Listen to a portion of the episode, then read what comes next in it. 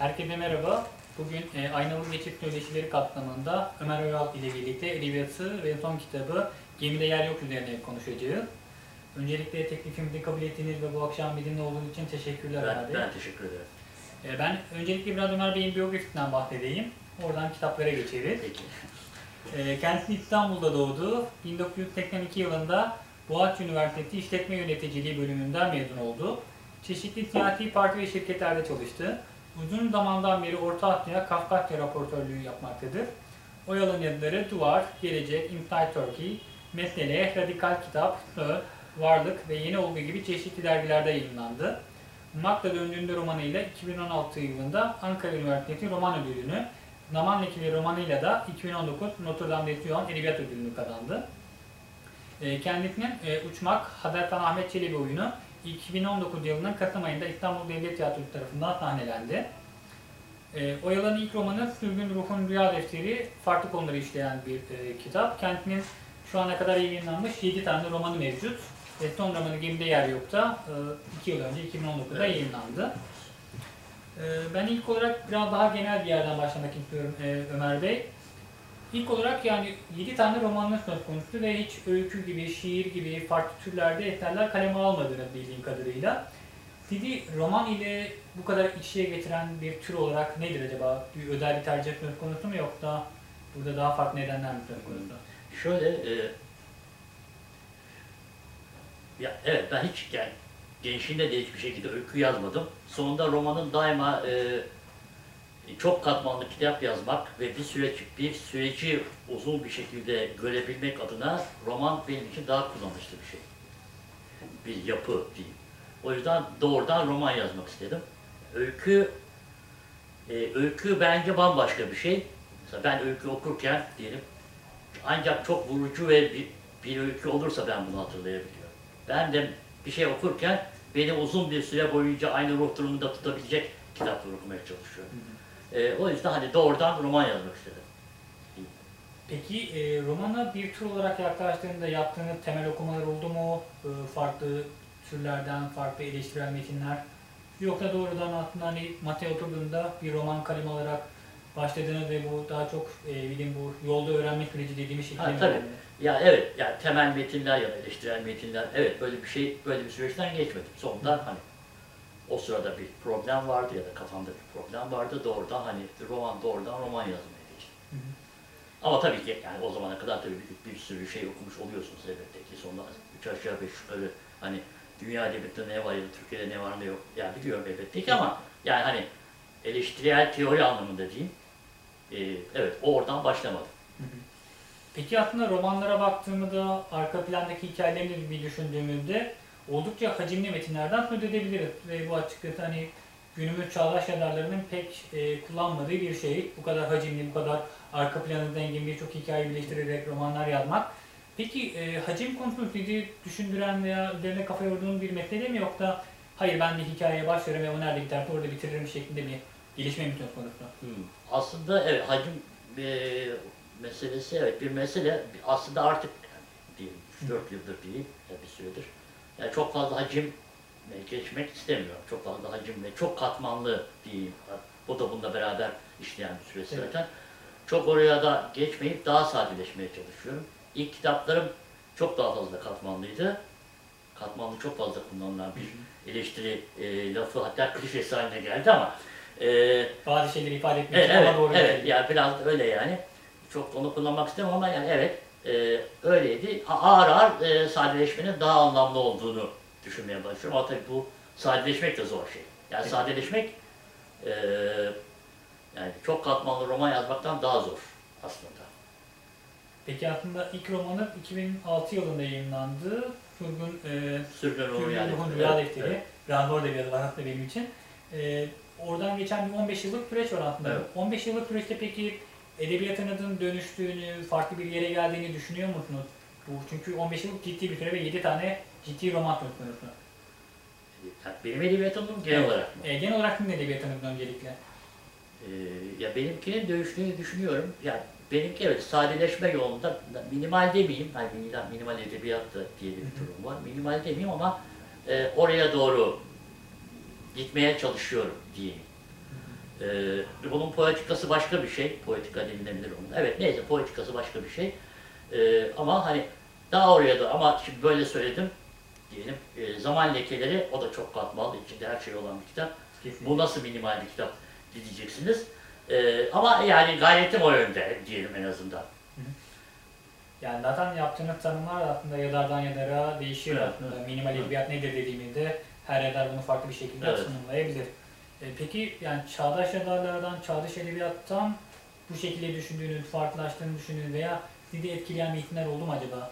Çünkü aslında metni e, farklı yerlerde yıllarca yazdığını evet, biliyoruz. Evet. Dolayısıyla e, çağdaş edebiyatı takip eden, e, pek çok yazar dostu olan da bir itemsiniz. E, ki bu şekilde bir etkileşme, bir etkilenme. Yani şöyle söyleyeyim, şimdi artık günümüzde, yani benim hani dünyada da baktığımda, yani gördüğüm, hani Türkiye'de de, hı hı. hani var ki meşhur, hepimiz Gogo'nun e, paltosundan çıktık meşhur. Şimdi artık böyle bir durum yok. Aslında artık kimin kimin paltosundan çıktığı belli değil. Çünkü e, dünya edebiyatı o kadar farklı e, kanallarda, kanallardan ya da yaşantılardan bir araya geliyor ki artık hani bu bunun takipçisidir demek artık zor bir şey. Ya da bunu yapmaya çalıştığınız zaman zaten bu sadece ve düzgün bir şey de pek olmuyor aslında. Ee, yani dünya edebiyatından diyelim Javier Marias'ı ben çok beğeniyorum. İşte yazı da yazıyorum. Nobel almasını da bekliyorum, almadı ama yani diyelim ben niye? Çünkü e, e, dar ve küçük durumların üzerine e, mercek doğrultuyor. Ve o yüzden de e, küçücük alanlarda e, bir insan zihninde ne olabileceği ve insan ne durumlarda kalırsa hangi tercihler yol sapaklarında kalabileceğini tartıştığı için bana çok ilginç geliyor. Yani mesela diyelim e, e, Proust mesela bambaşka bir kişilik ama yani onun o da sonunda dar bir alana, dar bir duruma merceği yoğunlaştırdığı için sanki bana onunla aynı e, şeyi veriyor, ruh durumunu veriyor diyelim. Mesela. Ee, tabii ki ikisinin tekniği vesairesi, işte ruh durumu birbirinden tamamen farklı ama tabii. Ee, yani böyle birkaç tane yazar var. Şimdi aklıma söylerim. Ee, ama hani bundan, şundan, bundan doğru da etkileniyor musun? Hayır. Çünkü sonunda hani burada bir şey yazıyoruz. Ee, hani tabii ki memleket sorunları ve memleket, memleket durumları. Veya biz memleketin bir insanı olarak Ee, ruh durumumuz nasıl şekilleniyor hali tabii onlardan farklı elbette ki. O yüzden tabii ki o, o anlamda etkilenme olmuyor ama hani e, küçük bir alana, e, küçük bir duruma, bir ana odaklanmayı seven yazarları beğeniyorum ben de. Kesinlikle. Ben de böyle yapmaya çalışıyorum. Yani yapmaya çalışıyorum. Yani ne kadar beceriliyor o ayrı ama yani sonunda gayretim o. Peki bu dünya edebiyatından Türk edebiyatına geldiğimizde burada bunun bir karşılık bulduğunu veya dilin çevrenindeki isimlerinden düşünüyor musunuz? Dünya edebiyatıyla Türk edebiyatını iç içe geçiren yazarlar, bir etkilenme süreci. Yani sonunda tabii herkesin bildiği hı hı. isimler. Mesela diyelim şimdi bu hep tartışmalı Orhan Kavuk meselesi sonunda diyelim o böyle bir yazar değil. Yani hı hı. benim hani mercek tutma ama o başka kulvarda bir yazar. Yani benim hani bu havada iki üç kişi var. Tabii şu anda tabii bir anda ismini hatırlamam gerekiyor. Şu anda hatırlayamayacağım için. Ama iki üç kişi var böyle. Hı hı. Ee, peki bir anda yazmak meselesine gelip üstelik yazmak aslında sizin için sadece roman bağlamında konuşacağımız bir şey değil. Aslında hayatınızda buradan kazandığınızı söyleyebiliriz. Çeşitli gazetelere, ya. dergilere de dışarıdan evet, da evet. yazılar yazıyorsunuz. Peki yazmak sizin hayatınızın tam olarak neresinde duruyor? Bir eylem olarak yazmak. Yani eylem olarak valla zaten yani sonunda hayat üç aşağı beş yukarı ona göre düzenleniyor en nihayetinde. Yani birbirinden farklı şeyler yazıyorum ee, ve hani her şeyi sonunda hani yazabileceğim e, şekilde düzenlemeye çalışıyorum. O yüzden mecburen merkezde duruyor. Tabii sonunda bu bir yandan e, acı verici ve üzücü bir süreç yani. Ama evet yani sonra merkezinde duruyor mecburen. Zaten başka türlü e, bir istikrar sağlayıp e, uzun süre yazdığınızın çünkü üzerine düşünmeniz gerekiyor. Yani bunu yazdım. Yani bunu ben niye böyle yazdım? Vesaire vesaire. Şimdi yazsam nasıl yazardım? Bunun üzerine bir daha düşün, düşünmeniz gerekiyor. Bu sürekli bir problem zaten. Yaz, yazıp kurtulduklarınızdan kurtulduklarınız da bir problem. Kesinlikle. O yüzden hani sürekli bununla yaşıyorsunuz üç aşağı beş yukarı. Peki roman bağlamında aslında ilk yetenek iki bin altı yılında yayınlandı, evet, evet. Ama daha öncesinde de uzun yıllar falan üniversiteden sonra yaptığım birçok farklı meslek oldu. Evet. Peki ne oldu da birden, yani birden mi daha doğrusu oldu bu iş? Roman yazmaya karar verdiniz ve ilk romanınız çıktı. Ya roman yazmaya, ya sonunda bu tür şeyler, e, ya benim için diyelim, sonunda Hı. bir kriz, hayatımızdaki bir kriz, bir dönemeç, e, bununla beraber çıkıyor. Sonunda bu böyle bir süreçti. O, e, O güne kadar düşündüğüm kafamdaki ya da hayatımın üzerinde durduğu e, e, şeylerin, davaların, ideallerin ya da uğraşmaların her neyse sonunda e, bunlarla ilgili bir kırılma vardı. Sonunda bu kitapta bununla alakalı aslında diyeyim. Peki e, genel olarak romanlarında baktığımızda hep bir anlatma tutkusunun, bir anlatma hikayesinin söz konusunun olduğunu görüyoruz. Çünkü şey, ana kahramanların hep e, bir şeyler anlatmak isteyen, sıkı bir şekilde e, içerisinde barındığı, içerisinde yaşadığı hayatı dile getirmek isteyen karakterler. Anlatma içgüdüsü diyebiliriz buna. Bu içgüdüsünde veya sizin kahramanlarında neden bu kadar güçlü? Ya ben aslında saplantılı insanların kitaplarını yazmak istiyorum. Yani sonunda ya da ya da bunu seviyorum.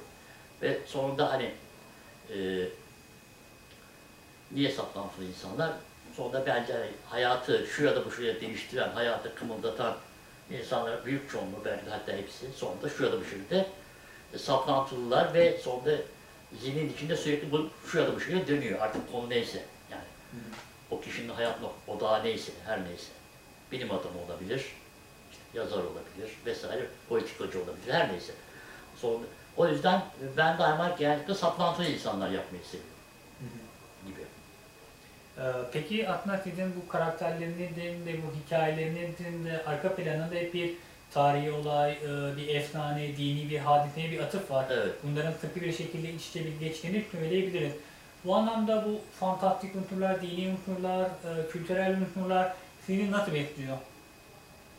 Ya şöyle, zaten ben e, arketip kullanmayı seviyorum metinlerimde.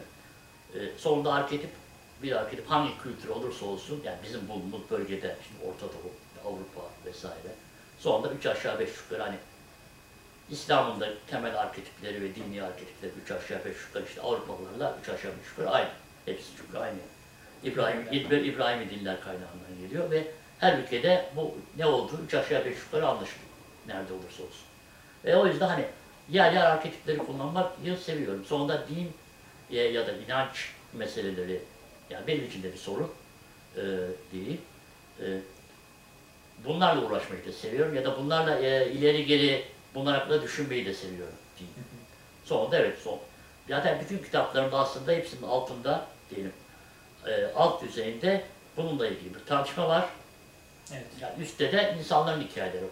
Yani açıkçası yani ben daha çok düşüncelerin, hani bir düşünce, fikir ya da yani inanç, bunların insan hayatı neler yaptığı ile ilgili. Aslında ben hani evet açıkçası insanlarla çok fazla ilgili değilim kitaplarda. Hı. Yine de. E, o yüzden hani daima bir alt katman var. Kitabın konusu neyse tart ne tartışıyorsa evet. İnsan hikayeleri var. Ama tabii yani sonunda roman yazıyorsunuz. İnsanlarla da ilgili olması gerekir. Sonunda bu da oldu. Peki burada bu arketiplere nasıl karar veriyorsunuz yani? Hikaye arka planındaki arketipi mi belirliyor, yoksa bir arketip yani şu konu üzerinden yadayım, şu tarihi olay, şu dini olay, şu kültürel olay beni etkiledi, onun üzerinden hareket edeyim gibi bir düşünce mi var? Yok da işte bu gemide yer yok olduğunda bir apartman hikayesi anlatacak mı? Bunu daha sonra arkada belirlen bir not hikayesi var. Bu eşleşmeler nasıl oluyor acaba?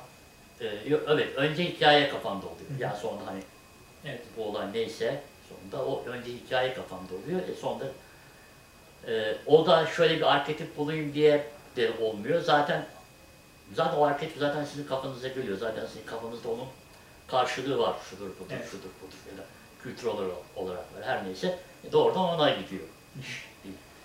Peki sizin romanlarında karşılaştığımız ortak e, felsefi, felsefi zeminlerden birisi de zaman, zaman meselesini nasıl yaklaşıyorsunuz? Bu bence çok temel sorunlardan birisi. İşte bu hem romanlar bağlamında hem de romanları işleyiş biçiminde, yani kimisi mesela günlük şeklinde devam eden romanlar, kimisi doğrudan geçmişe giden, geçmişle hareket eden, kimi fantastiğe varan romanlar.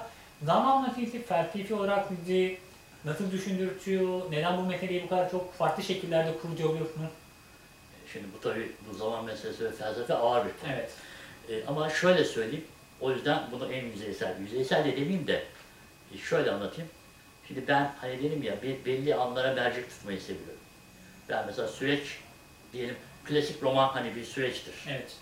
Başı sonu belli. Başı sonu belli, zaman geçti, şu oldu, bu oldu, adam öldü, sonra çocuğu bilmem ne yaptı vesaire. E, ben e, böyle bir akış çok fazla sevmiyorum. Ben e, zıplamalı bir akış seviyorum. Ve o yüzden hani bu zaman konusundaki tartışmalar, e, zamanın sıçrayışı ya da çok e, sınırlı bir zaman dilimi içerisinde e, çok fazla şey olması insan zihninde, bu benim için iyi bir şey ve bu durumu zaten seviyorum. Mesela aslında zaten zaten böyle de yaşıyoruz aslında. Evet. Hani bu kurguda değil, zaten böyle yaşıyoruz. O yüzden kitapların hepsinde evet zamanın şurada bu şekilde eğilmesi, bükülmesi, dar zaman alanların anlarında çok fazla şey olması gündeme geliyor. Aslında bu zaman meselesi özellikle geçmişle bağlantılı üzerinden şunu da sormak istiyorum. Sizin romanlarınızda hep bir arınma hikayesi de var aslında, evet, arka planında evet. bir karakter üzerinde. Evet. İşte geçmişle yüzleşmek kadar o geçmişte yapılan hataların artık bir tövbe etmeye, bir e, arınma hikayesi var. Peki bu arınma hikayesini geçmişle beraber nasıl bu kadar iç içe geçiriyorsunuz? Neden buna bu kadar önem atfediyorsunuz? Ya evet, bir arınma e, şeyi var. Yani bir, saptan, bir saplantılı insan hikayesi, bir de arınma hikayesi gibi e, ikili bir şey var. Yani yani sonunda şöyle düşünüyorum.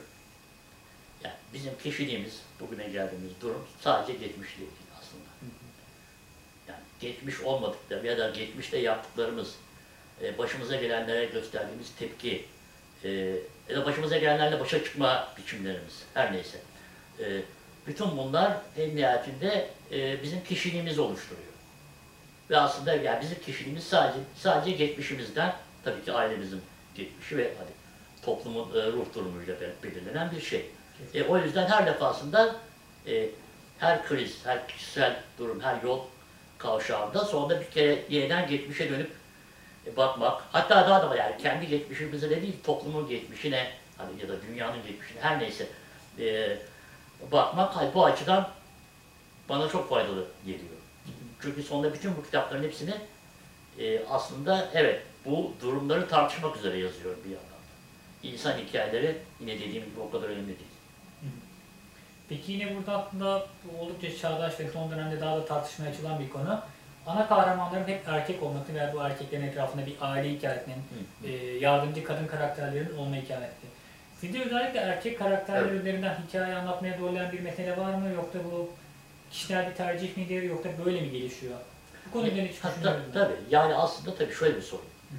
Şimdi bunun arkadaşlarım da soruyor, kadın arkadaşlarım da soruyor. Özellikle tabii, tabii son yıllarda.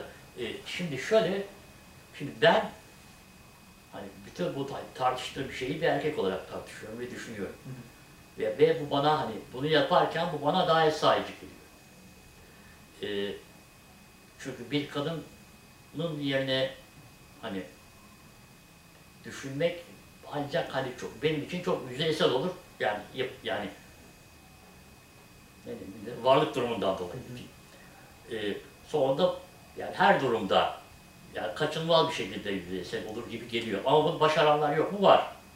Ama ben bunu tercih etmiyorum çünkü ben sonunda hani bir erkek olarak bunu düşünüyorum. Hani böyle yapıyorum ama hani. Erkek karakterler, iyi karakterler mi? Hayır.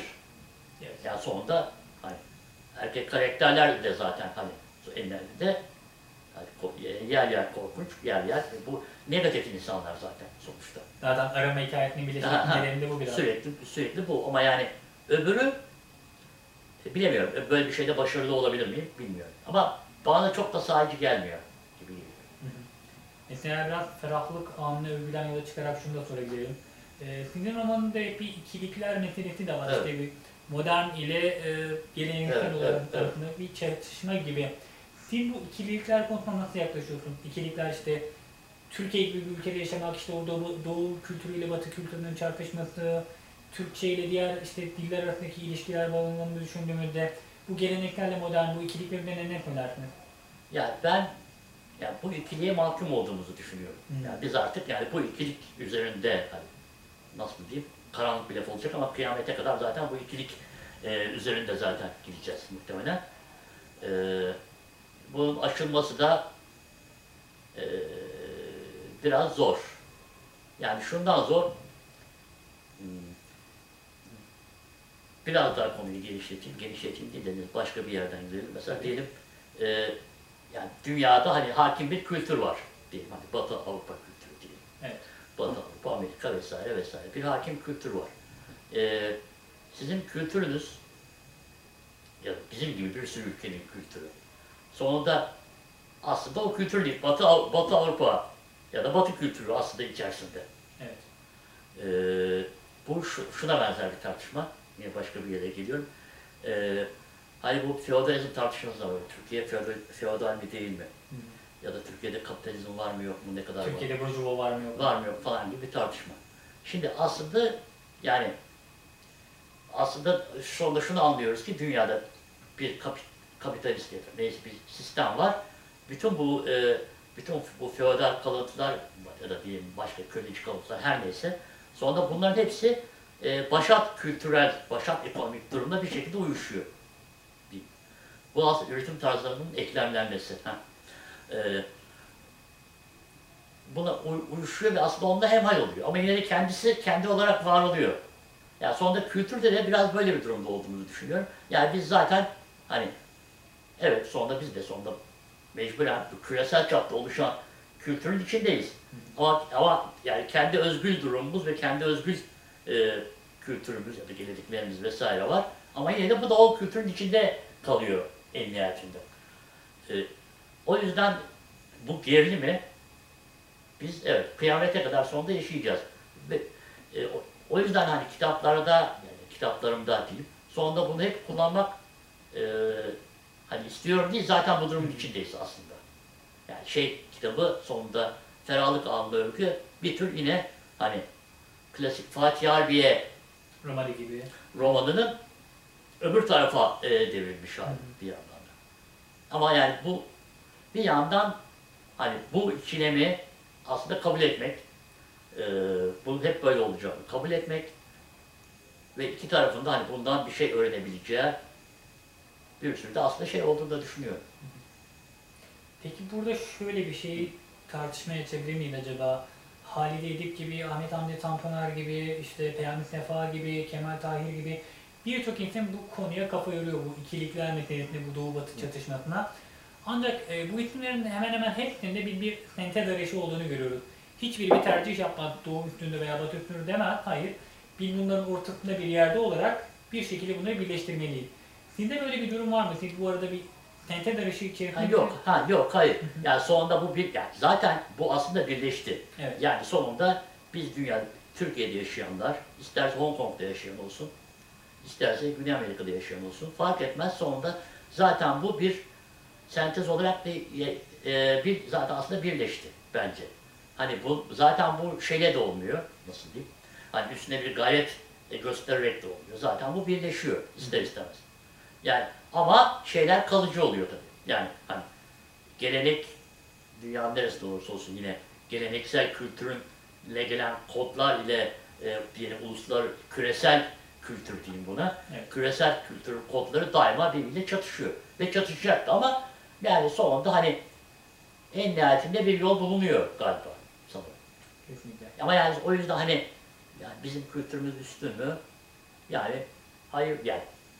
Yani pek öyle üstünmüş gibi görünmüyor. Zaten şu anda hakim olan zaten yani ortada sonunda küresel kültürün durumu ortada. Sonunda, sonunda biz kendi kültürümüzü diyelim hani geleneksel işte İslam, Orta Doğu her neyse kültürü de zaten aslında nasıl diyeyim buna e, Batılıların yaptığı kitaplardan da öğreniyor durumda kalıyoruz.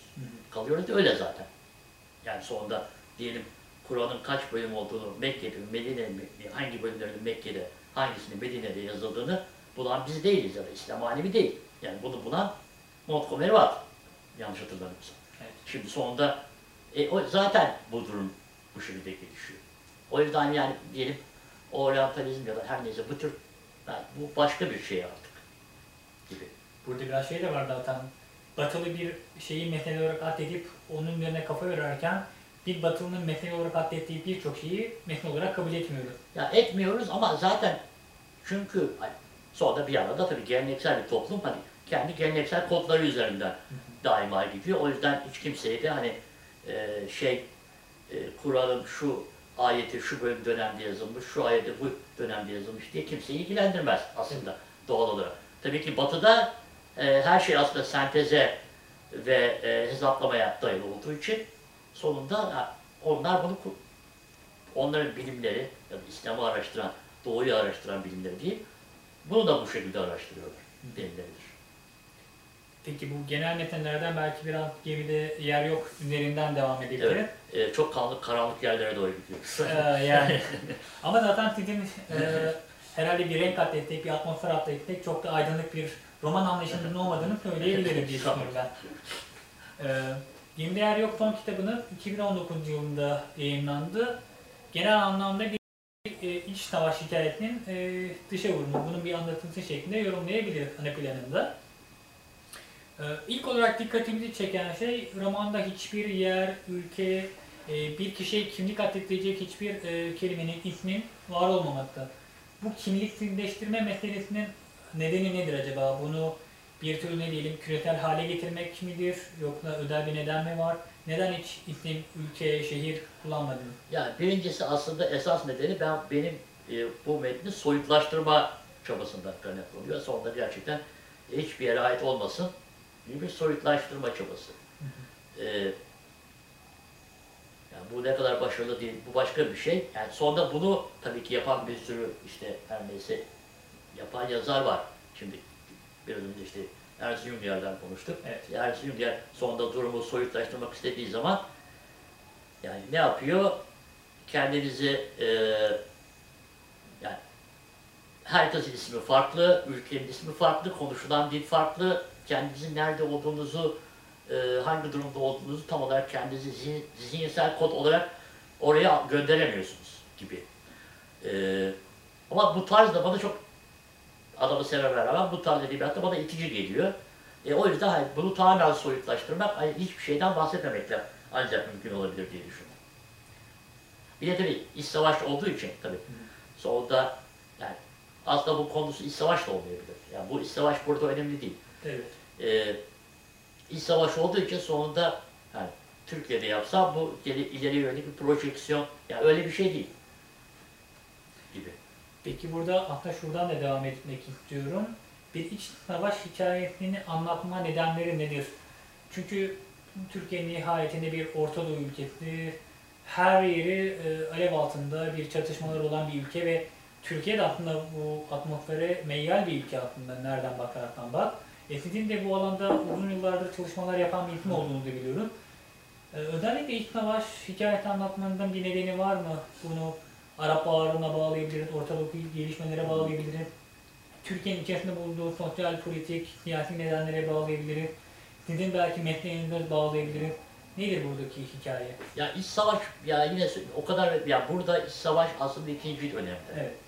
Ya, e, yani tabii sonunda hepimiz işte gerilimli bir süreçten geçiyoruz Türkiye olarak. Her şeyin nereye gideceği, nereye gitmeyeceği, her şey tartışılıyor. Ama yine de hani tabii ki Orta Doğu'da yaşıyoruz. Sonra iç savaşlarından kaçan e, göçmenler işte burada, sığınmacılar. Sonunda hani bildiğimiz bir durum. Bize yabancı zaten bir durum değil. Yüzyıllardır değil. Evet, yani yüzyıllardır. Belki dünya, zaten Türkiye zaten hani bir göç ülkesidir her zaman için. Tabii. E, bir, bir, ama sonra burada esas sorun, e, kitapta esas sorun, aslında bir yazarın kitabı üzerine ileri geri yorum yapması çok kötü bir şey ama söyleyeyim, şöyle söyleyeyim. Ee, burada sorun iç savaş aslında bu insanların e, bir eve kapanması için bir bahane de diyebiliriz. Hmm. Burada. Tam aslında ben de oraya girecektim. Ee, bu bahane arayış sürecinde acaba e, otobiyografik ögeler olur, sizi bayıtlayan başka şeyler hmm. oldu mu? Neden mesela insanları bir eve hapsetmek, bir apartmana sıkıştırmak istediğiniz burada? Çünkü ben bunu biraz bir, sanki bir, bu bir yüzleşme romanına dönüşecek ve bu yüzleşme için işte insanın bir şeylerle karşılaşması, bir mekana hapsedilmesi gerekiyor şeklinde yorumladım. Ya aslında şöyle, biz aslında hayatımızı hayatımızın çoğunu, yani eve hapsetmek lazım, öyle dediğimiz. Aslında tabii hayatımızın yani, e, oldukça büyük bir süresini, ya yani pandemi sürecini boş verelim, o zaten özel bir durumdu. Evet. Ama o olmasa da e, oldukça önemli bir süresi zaten aslında evde geçiriyoruz. Kesinlikle. Yani aslında bizim aslında yaşadığımız alan aslında ev. Yani tamam işe gidiyoruz, geliyoruz, işte arkadaşlarımızla bir yere gidiyoruz vesaire ama bunların hepsi sonunda hani eve dönmek için yapılan şeyler. Şey gibi yani, tilkinin dönüp dolaşacağı yani yer. Eve, eve dönmek yani, sonunda eve gitmek, evde sürdürülen bir hayat, evin kendine işte özgür örgütlenmesi vesaire vesaire, ev, ev içi hayatın nasıl olduğu vesaire. Şimdi, e, hani, hani belki daha genç yaştakiler daha fazla sokakta belki tabii ki de ama yani yine de esas olarak onlar için de durum üç aşağı beş yukarı yine de aynı. E, o yüzden hani bu e, dar alanda bir iktidar ve e, alan e, kavgası meselesi biraz da. Yani biraz onu yapmak istedim. Burada işte ana karakterin evden bir ayrılamama hikayesi söz konusu. Ben biraz ev üzerine düşündüğümde ev nedir, ev neden kişi yukarıdakiler diye düşündüğümde yine biraz önce de konuştuğumuz bu zaman meselesine işte. Çünkü ev kişinin geçmişini e, birleştirdiği, hayatından, hayatının her döneminden bir objeyi, bir varlığı, bir fotoğrafı işte topladığı bir aslında şey, kişiler bir müze gibi, evimin gibi evet. Kişiler müzelerimidir aynı zamanda. Dolayısıyla evden kaçamamamızın nedeni kişinin geçmişinden de kaçamamasıdır aynı zamanda. Çünkü her şeyi biz orada biriktirdik. Burada da zaten ana karakterin hikayesi o. Evet. Yani evden niye kopamaz? Çünkü bütün hatıralarını dijitalleştirmek ister. Ee, peki bu evden e, kaçamama hikayesinin arkasında bir geçmişten kaçamama hikayesi de var mıdır aynı zamanda? Hayır, aslında yani şöyle geçmişten kaçamama, yani ben mesela kendi adıma hani e, bu e, çok fazla arınma ve işte saplantı vesaire bunlarla uğraşsam aslında mesela ben yani, e, bir geçmişten mesela kaçma, onu tamamen sıfırlama e, gibi bir kaydın içinde aslında değilim. Evet. E, çünkü zaten sonunda ben kendi adıma hani geçmişle beraber var olduğumu, bu şekilde işte hata, hatası ve felaketlerle beraber bu şekilde ben, ben bir kişilik olduğumu düşünüyorum. O yüzden de mesela hani geçmişten kaçma gibi diyelim mesela bir problemi yok. Ee, yani buradaki sorun yani ama ev bizim için şey yani bütün hayatımızın yani evet toplandığı yer gibi bir şey. Ee, o yüzden de tabii ki elbette şöyle durumlar da var, insanlar var, insanlar iki yılda bir ev değiştiriyor. Evet. Bu da var. Yani sonunda hani hayat e, e, gayet standart değil diyelim yani. Ama genelde e, uzun süre yaşanan evler değil, sonunda bir hayatın toplandığı yerler, evet oradan e, doğrudan ayrılmak evet zor elbette ki. Ya da bana öyle geliyor. Burada şimdi e, romandan, romana atıf yaparak romandan bir alıntıyla şunu sormak istiyorum. Geçmişi unutmak sağlıklı bir durum veya sağlıklı insanlara has bir durum mudur? Evet. Yani mesela ben e, geçmişi unutmanın gayet faydalı bir şey olduğunu düşünüyorum. Hmm. Ya bu kadar hani tarihle geçmişle uğraşsam da ama yani sonunda evet sağlıklı, bu konuda tabii ileri geri konuşulamaz. Yani şu tür insanlar sağlıklıdır, sağlıksızdır. Bu hadsizlik olur tabii de. Ama kurgu üzerinden konuşabiliriz. Ama yani e, evet, yani sonunda insan sağlığı için geçmişin mümkün mertebe ayrıntılarının en azından unutulmasının faydalı bir şey olduğunu mesela düşünüyorum. Peki buradaki karakteri evde bir başına bırakmanın temel nedeni nedir? Neden e, ailesiyle, niye çocuğuyla değil de orada özellikle bir başına kalma arzusu vardır? E, orada sonunda kriz döneminde, kriz döneminde der, ile başa çıkmanın en kolay yolu aslında tek başımıza olmamız. Yani sonunda herhangi bir krizde ve arbedede e, çoluk çocuk bir arada bulunmak buradan en zor çıkış yolu gibi. Bu yüzden aslında. Sonunda adam orada ailesini göndermiş, kendisi tek başına buradan şehirden daha rahat kaçabileceğini düşünüyor. Gibi. Burada işte tam da burada belki... Bu hayatta kalması da gibi bir evet, şey. Evet, içgüdü olarak evet. Aslında.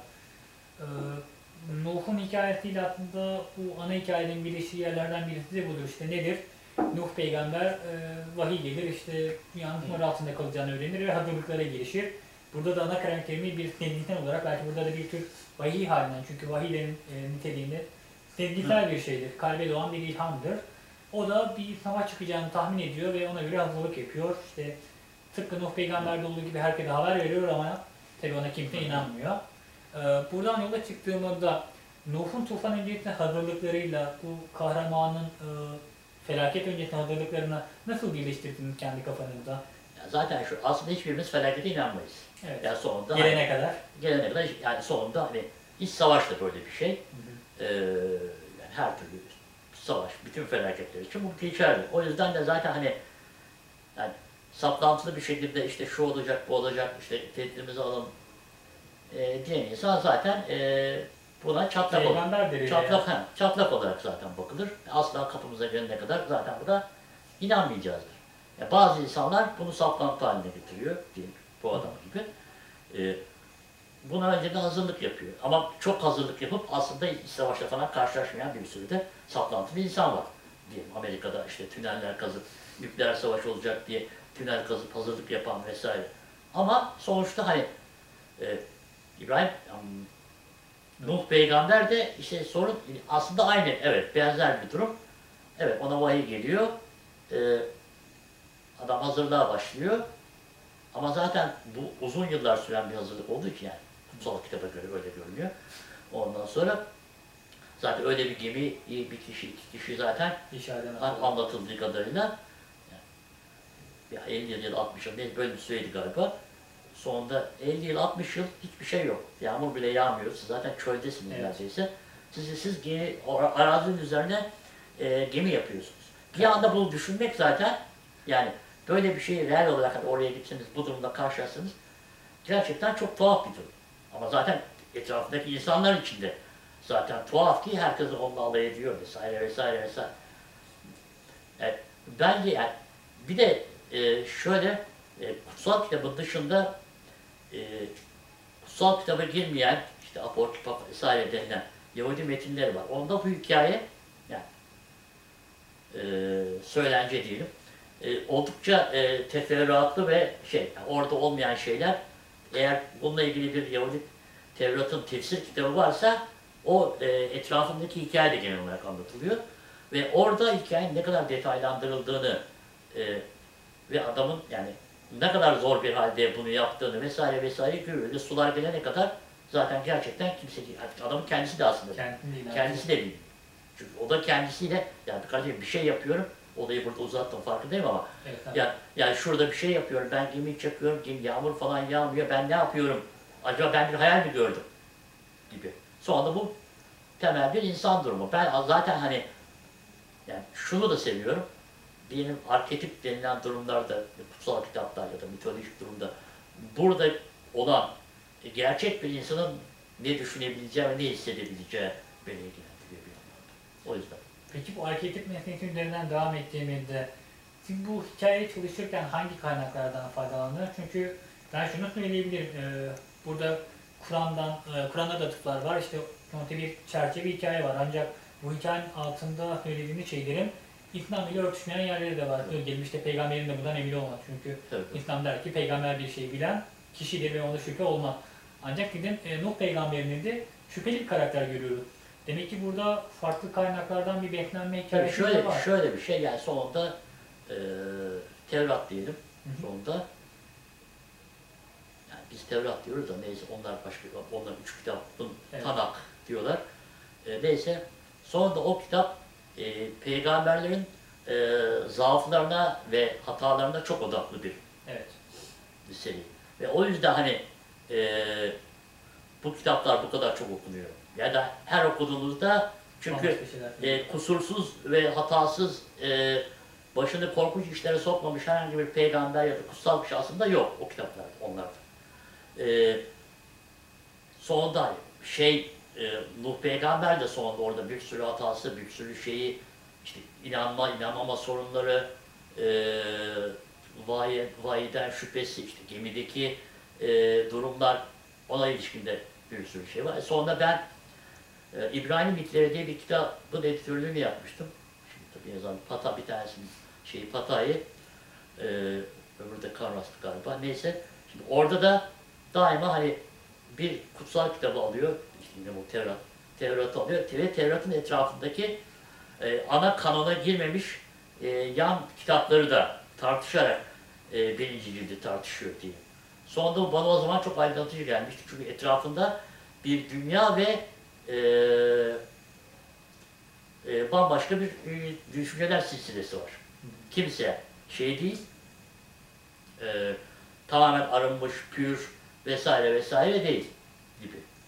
İslamiyet'in çizdiği peygamber profilinden oldukça farklı. Evet, e, farklı. Ve mesela sonunda onlar için hani bu konuda ileri geri konuşulabiliyor. Yani o, şimdi Patai'nin, Patai de matah, çok matah bir insan değil. Ama yani Patai'nin yaptığı şey, matahlıktan şunu kastediyor. Yani e, Filistin'de haha ama sonunda İslam üzerine de kitap yazıyor. Yazdığı İslam üzerine kitap e, İsrail ordusunda kullanılıyor falan gibi. Ama şimdi yazdığı kitap bu, bu muadil olarak İslami bir kitap yazamazsınız. Yani bir imam, bir İslam din adamı e, bu şekilde bir kitap yazamaz yani. Yeteneksizliğinden değil. Çünkü bu kadar e, nasıl diyeyim sallanan bu iki işte suçluluk ve suçsuzluk arasında bu kadar sallanan bir şey yazmak İslam'da zor. Tabii çünkü kurallar çok açık ve net. A açık, net, o yüzden de zor. Ama onlar da bu daha çok daha geniş bir yelpaze çiziyor. Değil, çok yuvarlak olan. Ee, biraz da buradan aklıma şey, Nuh peygamberin üzerinden devam edebilirsek ki gerçekte iki hikaye var. O da nedir? Ben bunu şöyle yorumluyorum. Nuh peygamber ta ki ayağına su değene kadar tufana hiçbir zaman emin olmaz. Belki o da bunun gerçekleşmeyeceğini düşünür. E, Meta Hristiyanlar hakkında orada başka bir hikaye var. İşte şey şüpheci Toma.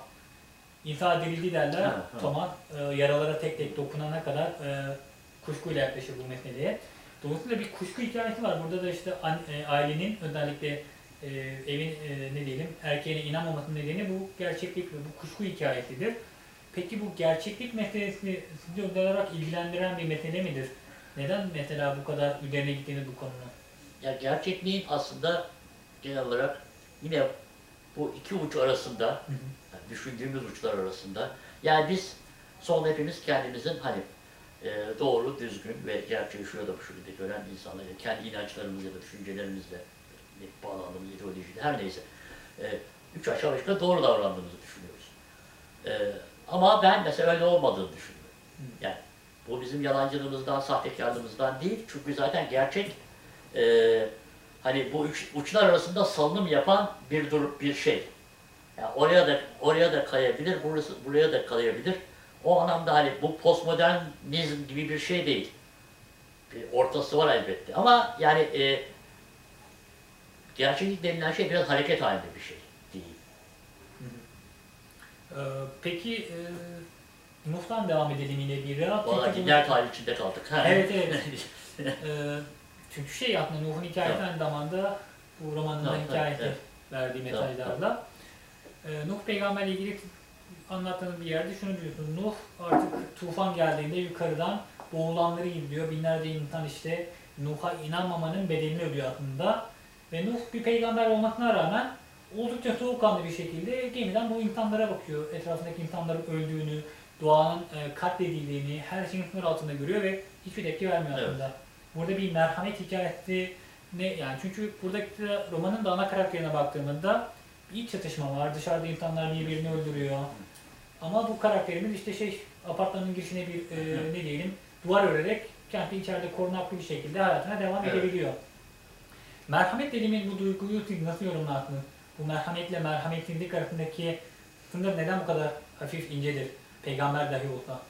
Şimdi e, şeyde yine bahsettiğim demin bu işte İbrani kutsal kitapları sonunda oradaki işte Tanrı ve onun peygamberleri de sonunda hani pek öyle merhametli ya da merhameti işte öne koyan ya da o temelde giden bir şey değil. Yani ce, ce, oldukça cezalandırıcı bir e, Tanrı süviyeti var ve e, sonunda hani peygamberler de üç aşağı beş yukarı bu durumdalar. Şimdi merhamet evet, merhametle merhametsizlik arasında bir sınır, ciddi bir şey var. Nasıl diyeyim? Çok ince bir çizgi var. Çizgi var. E, çünkü ya bir yandan da hani bu adamın durumu ya da benzer durumda olan başka birisi, yani şöyle düşünebiliriz yani Nuh peygamberi düşünün ya da neyse. Olay yine daha soyut ve arketipten gidelim. Hı hı. Ondan daha az tehlikeli olsun. Yani Nuh, Nuh peygamber sonra kardeşim adam elli yıl boyunca onları çakmış. Bunlarla uğraşmış. Sen yıllar boyunca adamla dalga geçmişsin. elli yıl boyunca. Adama taş atmışsın vesaire vesaire. Evet. Ve e, felaket gelmiş. Şimdi adam yıllarca buna hazırlanmış. Uyarılarını yapmış. Uyarılarını yapmış. Yıllarca buna hazırlanmış. E, yani e, bu noktadan sonra e, ondan merhamet herhalde beklenir yani. Bence beklenemez gibi düşünüyorum mesela. Hı hı. Çünkü adam ne yapsın? Ayrıca adam ona göre stok yapmış. E, ona göre işte diyelim hazırlık yapalım, ona göre hayvan alın. Neyse bu hayvan meselesi ayrı bir mevzu. Neyse evet. Alınmış. Her neyse sonunda buna göre biraz da diyorsun. Sen e, hiçbir şekilde buna katılmamışsın, bunu kösteklemişsin. Bu olayla hiçbir alakan yok. Ve ama e, felaket ya da o ağır geldiğinde e, ya evet ben bu mesela merhametsizlik değil. Adam çünkü bunun çalışmasını yapmış. Ne yapayım kardeşim yani? Bir hak iddia edemiyorsun çünkü. E, e, yani evet. Senin hani buna bir katılımın şeyin yok. Hı hı. Dahilin yok yani. Yani dahilin olmadığı gibi zaten adamı sevdiği kösteklemişsin zaten. Dönmüşsün, taş atmışsın vesaire vesaire. Gibi. Çok olayı soyutlayarak arketip üzerinden böyle diyor. Ama romanda da böyle daha fazla daha fazla somutlarsa tehdit olabilir. ee, peki burada e, Oğuz Atay'dan bir alıntı yapacağım. Oğuz Atay Tutamayanlarda yanlış hatırlamıyorsam şöyle bir cümle kurar. Kimse kendi şehrinde peygamber olamaz. Burada da zaten böyle bir hikaye var. Nuh'a ailesiyle inanma. Çünkü buradaki ana kahramanına da en yakınındakiler, bütün hayatını paylaştığı işte eşi, ailesi, çocukları, arkadaşlarının inanmadığı gibi. İnsan, yani bir bu felaketle alakalı bir durum mudur acaba? İnsana neden böyle bir durumda kimse inanma? İnsan neden bu kadar bir başına kalmaya meyyal bir yaratıktır? Ama bu bir başılık bir bir e durum değil yani sondan bir felakete aslında hiçbirimiz yani ben de inanmıyorum. Yani inanmak istemiyorum. Şimdi sonuçta bir felakete inanmak istemiyoruz diyelim deprem. Hı hı. Bu ya yani, tamam. Yani bunun daima olmayacağını düşünerek buna dair bir hazırlığı daima öte, öteliyoruz diyelim. Yani sonunda biz ayrıca biz Orta Doğulu olduğumuz için zaten buna zaten eğilimliyiz.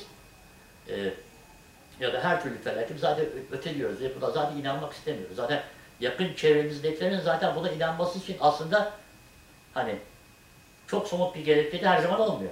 Tabii gibi. Ancak bir hal bir delil yok. Bir hal bir delil yok. Bir tek analizler yapabilirsiniz ama bunların hepsi tartışmalı zaten sonuç olarak. Evet. Ama zaten sonunda gerçeklik dediğimiz şey ben buna inanıyorum ama yani ben bu diyelim bunu böyle bir insan buna inanmaz genel olarak toplum ve çevremiz de inanmaz diyorum ama ben de inanmıyorum. Hı hı. Aslında. Şey, benim inanmadığım şeye hayır, hayır, hayır, ha, hayır, bana deprem ol, ha, bana da yarın iç savaş ol, olacak dendiğinde buna ben de inanmak istemiyorum gibi. Sonuçta bu hepimizin sonra içinde bulunduğu durum zaten birazdan. Ee, romanın genel atmosferine baktığında bizi kendine çeken, ilk hissettiğimiz şey bir gerginlik hali. Roman boyunca kurtulamadığımız tek şey aslında bu gerginliktir evet. Yani. Sevgi, merhamet, merhametlilik bunların hepsi belli dönemler, belli konular etrafında geliştiğini söyleyebiliriz ama romanın ilk sayfasından son sayfasına kadar yani roman bittiğinde de bu gerginliği atamıyoruz. Çok gergin bir atmosfer var. Ben bu gerginliğin e, kökeni nedir diye düşündüğümde emin olamadım bu gerginlik nereden geliyor. Çünkü baktığımda da işte apartmanda gayet korunaklı da bir hayat var. Ancak e, evdeki yaşlı kadın mı diyelim bu gerginliğin kökeni, dışarıdan gelenler mi, e, içerisinde bulunan bu iç savaş şartları mı? Bu gerginlik kökeni nereden alıyorsunuz? Yani bu gerginlik kökeni aslında evin içindeki e, alan gibi. Ve alan mücadelesi ve alan e, kavgasından kaynaklanıyor. Sonunda hani bir savaş hani o kadar şiddetli olur olmaz. Zaten iç savaşın yine de eve çok fazla da bir etkisi olmuyor. Sonra evet genel kıtlık var, dışarıda bir şeyler oluyor ama ama burada esas sorun zaten e, evin içindeki, ev, evin içindeki e, alan işte mutfağın kullanımı diye odaların kullanımı, herkesin bir odadan bir odaya geçmesi. Aslında bu yani alışkın olduğumuz bir durum. Yani e, evimize birden işte üçte dört tane arkadaşımız gelse ve arkadaşımız aylarca evimizde kalsa e, muhtemelen hani ağır ağır böyle bir şey yaşanmaya başlanır. Dostumuz olmasına rağmen muhtemelen. Bu da e, bunun bir şeyi benzeri. Ya da bir yerde daha bir örnek vermiştim. Aynı örneği vereyim. Yani bir çay bahçesine gittiniz. Tek başınıza oturuyorsunuz, çay bahçede bütün masalar dolu. Tek başına ufka, ufka bakıyorsunuz, biraz sonra yaşlı bir kadın geliyor. Evladım diyor, Tüm masalar dolu. E, iki dakika yanınızda oturabilir miyim masalar boş olana kadar? Tabii buyurun diyorsunuz. Biraz sonra yaşlı kadının başka bir akrabası daha geliyor. Biraz sonra başka bir akrabası daha geliyor. Biraz sonra başka bir tanesi daha geliyor. Masada beş, dört kişi oluyorlar. Siz tek başınıza oturmaya devam ediyorsunuz. Ve e, diyelim masada kendinizi fazlalık olarak görüyorsunuz. Aslında hissettiğiniz hava aslında sizin oradan kalkmanız. Kalkmanızın gerektiği. Ama bir yandan da hani ya kardeşim ben burada oturuyordum, kendi başıma ufka bakıyordum. Bu şimdi nasıl olur, niye kalkayım diyorsunuz. Ama ve bu e, üç saatlik bir kendi başına bir gerilim oluşturabilir evet. gibi. Sonunda hani bu roman da biraz bu bu şey mimarideki alan mücadelesi. Bu alan mücadelesine bağlayabileceğin diye bir diğer mesele roman içerisinde işte hem apartmandakilerin, hem o şehirdekilerin, hem de ülkedekilerin içerisinde bulunan bu iç savaş hikayesine bir anda bir adapte olmaları. Yani şeyi hissediyorum, insanlar durum ne kadar kötü olursa olsun belirli bir süre geçtikten sonra o meseleye adapte oluyorlar ve kendi düzenlerini en baştan ne kadar zor olursa olsun bir toplum düzeni oluşuyor mesela. Orada artık şey, o bakkalda belki çok az ürün kalmış evet. ama hala işler mitingden var. Savaş şartları içerisinde gelişmiş, artık evet. oturulmuş ve herkesin benimsediği bir sistem var. Peki acaba insan adaptasyon dediğimiz şey bu kadar uyum sağlayabilen bir yaratık mıdır?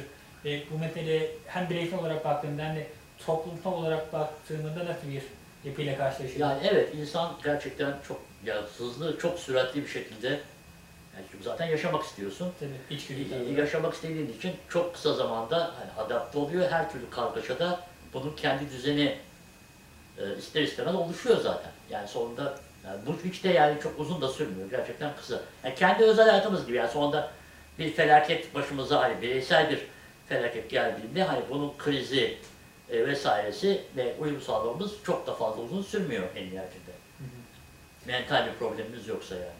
Peki toplumla insan arasındaki ilişki önemlidir. Yani evet bir bireysel olarak belki bunlar çok müsaitiz ama toplum da aynı şekilde aynı hızda tıpkı bireysel olduğu gibi bu kuralları benimseyen, hemen kendi kurallarını oluşturan şey gibi bu düzensizlik çok çabuk bir şekilde bir düzene evriliyor. Evet. Yani bir iç savaşın ortasında yeni bir düzen belirmiş evet. yani.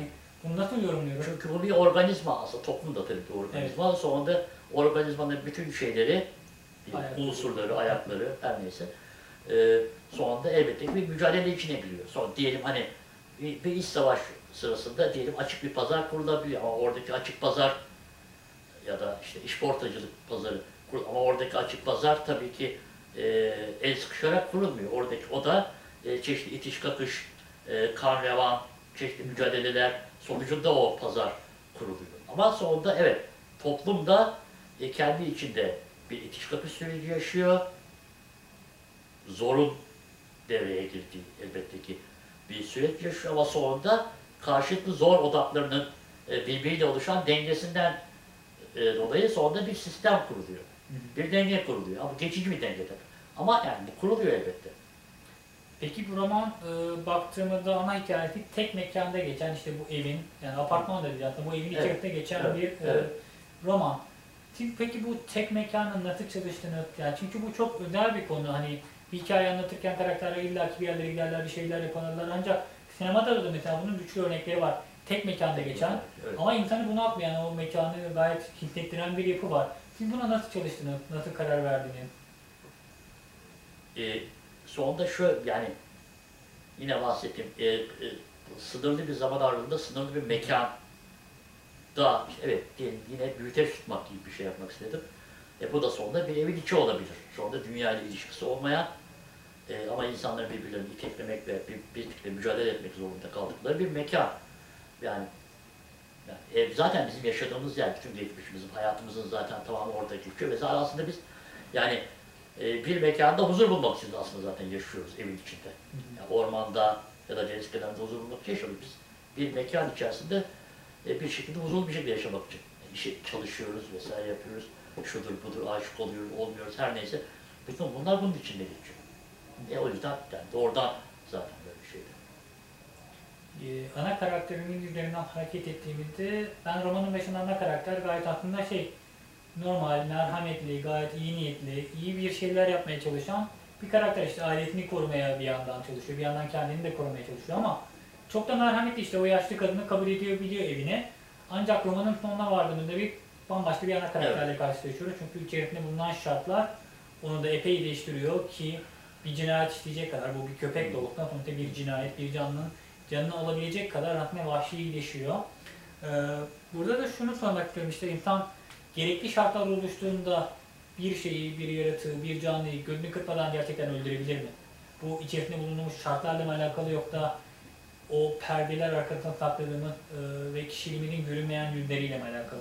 Yani birisi, evet, birisi şartlarla alakalı ama tabii ki yani şöyle bir şey, e, diyelim romanda ya da edebiyatta, film, sinemada da e, doğrudan iyi bir karakter ya da nasıl diyeyim, iyi kişilik özellikleri e, olan bir karakter durumuna ben inanmak, inanmıyorum. Hı. E, inanmadığım için de zaten hani herhangi bir insanın da öyle olmadığına inanıyorum. Yani son, o, hepimiz de sonunda hani şu ya da bu şekilde, ama bu şöyle bir şey değil yani, hani bende de kusur vardır, hepimizde kusur, böyle değil. Hani hepimiz zaten hani e, belli gerçeklik araların, aralığında, belli kriz durumlarında, hatta kriz olmasa bile çeşitli tercih noktalarında sonunda hani bir sallanıyoruz.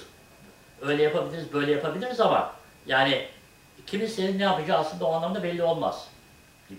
O anlamda aslında ben o anlamda iyi insan, hani e, düzgün davranan, bir süreç boyunca düzgün davranan insan gibi bir şeye çok fazla inanmıyorum. Eğer süreç boyunca düzgün aynı şekilde davranıyor, zaten onun zaten çaresiz bir şey, yapacağı bir şey yoktur en azından gibi. Bu da tabii biraz karanlık oldu ama öyle düşünüyorum. Ama zaten roman da çok aydınlık yerlere gidecek gibi değildi. Evet. Tam aslında burada şuna sorabilirim diye düşünüyorum. Hem arketipten hareket ederek hem karakterden. İşte arketipte aslında çok güzel romanın nasıl biteceğine dair bir mesaj veriyorsunuz. Nuh peygamber işte kulbunu yolluyor, kulbun neyse gitmiyor, daha sonra güvercin yollanıyor. Kara bulunduğunda kurban edilmesi gereken, yani Tanrı kurban ediyor ve güvercinler kurban ediyor. Aslında şey, karayı bulan, o barışık gün gelen, o müjdeyi getiren hayvan kurban ediliyor. Bu hikaye yani çok etkileyici geldi bana çünkü şey, barışı müjdeleyen, aslında ödüllendirilmesi gereken şey kurban edilerek cezalandırıldığı şekilde yorumlayabilir miyim? Ya bilmiyorum, o, o başka bir, artık o aşırı bir yorum olur herhalde ama yani e, çünkü buna ilişkin yani neyin kurban edilip neyin edilemeyeceğine dair yine bu kutsal kitap ve onların yorumlarında başka bir tartışma var. E, İşte aslında kaç hayvan olduğuna dair de başka bir evet. tartışma var. E kaç, kaç, kaç hayvandan kastım şey, yani hep, her hayvanda iki çift diyebiliyoruz ya biz. Evet. Sonunda orada baktığımızda her, hayvan, her hayvandan yedi çift olduğu da iddia edildi. Her neyse. Hı. Neyse bu, bundan yine bir şey, başka bir konu. E orada yani sonunda kurban edilebilecek en sorunsuz ve kurbana layık hayvan olarak o. Aslında bir yandan da kurbana layık olma sorunsal da var. Hmm. Yani kurban, çünkü her hayvanda kurban edilemiyor. Evet. Yani İbrani dinine göre değil. O, yani bizimkine de böyle. Sonra her hayvanda kurban edilir. Sonra buna kurban edilebilir mi dedik bir hayvan? Evet, yani güvercin yani gibi. Yani sonunda e, bir kargayı ya da kur, kuzgunu kurban etmeniz zaten o yani e, o zaman da e, melun ve korkunç bir yaratık olarak görüldüğü için onun kurbanı zaten hani E, Tanrı için e, değerli bir kurban değil gibi. Peki bu evçi dengelerden gidecek olursak, e, ana karakterimizin evdeki bu konuk aile diyelim biz, misafirlerle kurduğu ilginç bir e, ne diyelim bir bürokrasi, bir e, hikaye var. Burada bir büyük oğlan söz konusu, bir de küçük oğlan söz konusu. Büyük oğlanlar baştan bir aslında şey, bir mesafeliler ancak küçük oğlanla kurulan ilginç bir diyalog var ve burada önemli bir sahne var. E, Küçük oğlanla daha bir yakın ilişki kurmak için kendi montunu atmaya kıyamadığı ve uzun yıllar beklettiği montunu o küçük oğlana hediye eder. Yani oğlanın zaten çok kötü bir montu vardı ve bu hediye karşısında aslında bu savaş şartlarında çok mutlu olur ve bir sıcaklık doğar.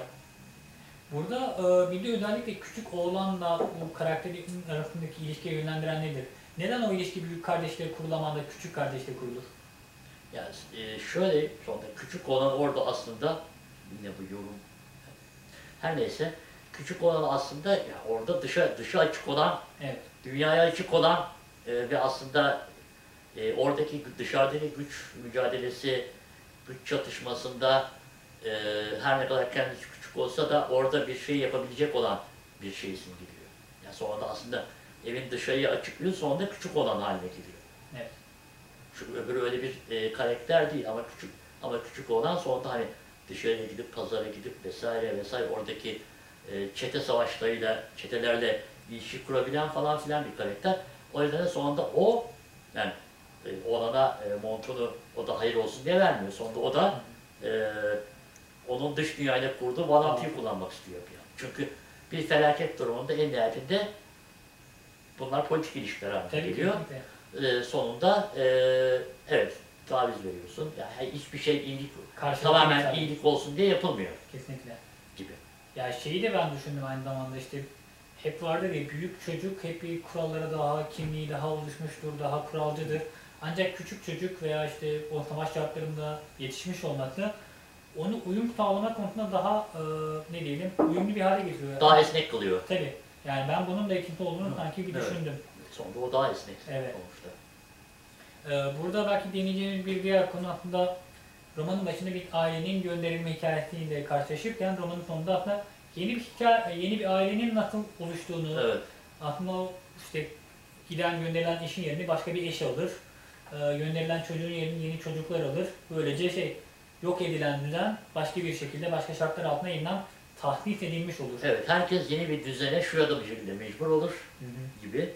Yani sonunda bu, bunu şöyle düşünebiliriz, hani biraz önce konuştuk ya, e, ikiler, e, işte evet. biz doğuluyuz, batılıyız, batı kültürü arasındaki işte mücadele vesaire, sonunda e, bir çatışma, bu da buna benzer bir şey. E, bu dışarıdan gelen, içeride olan vesaire arasındaki e, mücadele ve çekişme sonucunda bunların tam olarak ikisi de olmayan başka bir düzen kuruluyor gibi. Peki e, hem aile içerisindeki bu, bu ilişkilerden hem de damat bey de diyelim, damat bey ile ana karakterle ilişkisinden şunu da düşünebiliriz. İnsanoğlu sanırım iktidarı elde tutma dürtüsüyle hareket eden ve her zaman her şeyi kontrol etmek isteyen bir yaratık. Belki bu yani bir e, erkeklerde daha baskın da bilmiyorum, belki buradan onu da söyleyebiliriz. Kadınlara göre bu erkeklerin daha bir e, iktidar mücadelesine meyil olduğunu bir görüyoruz çünkü.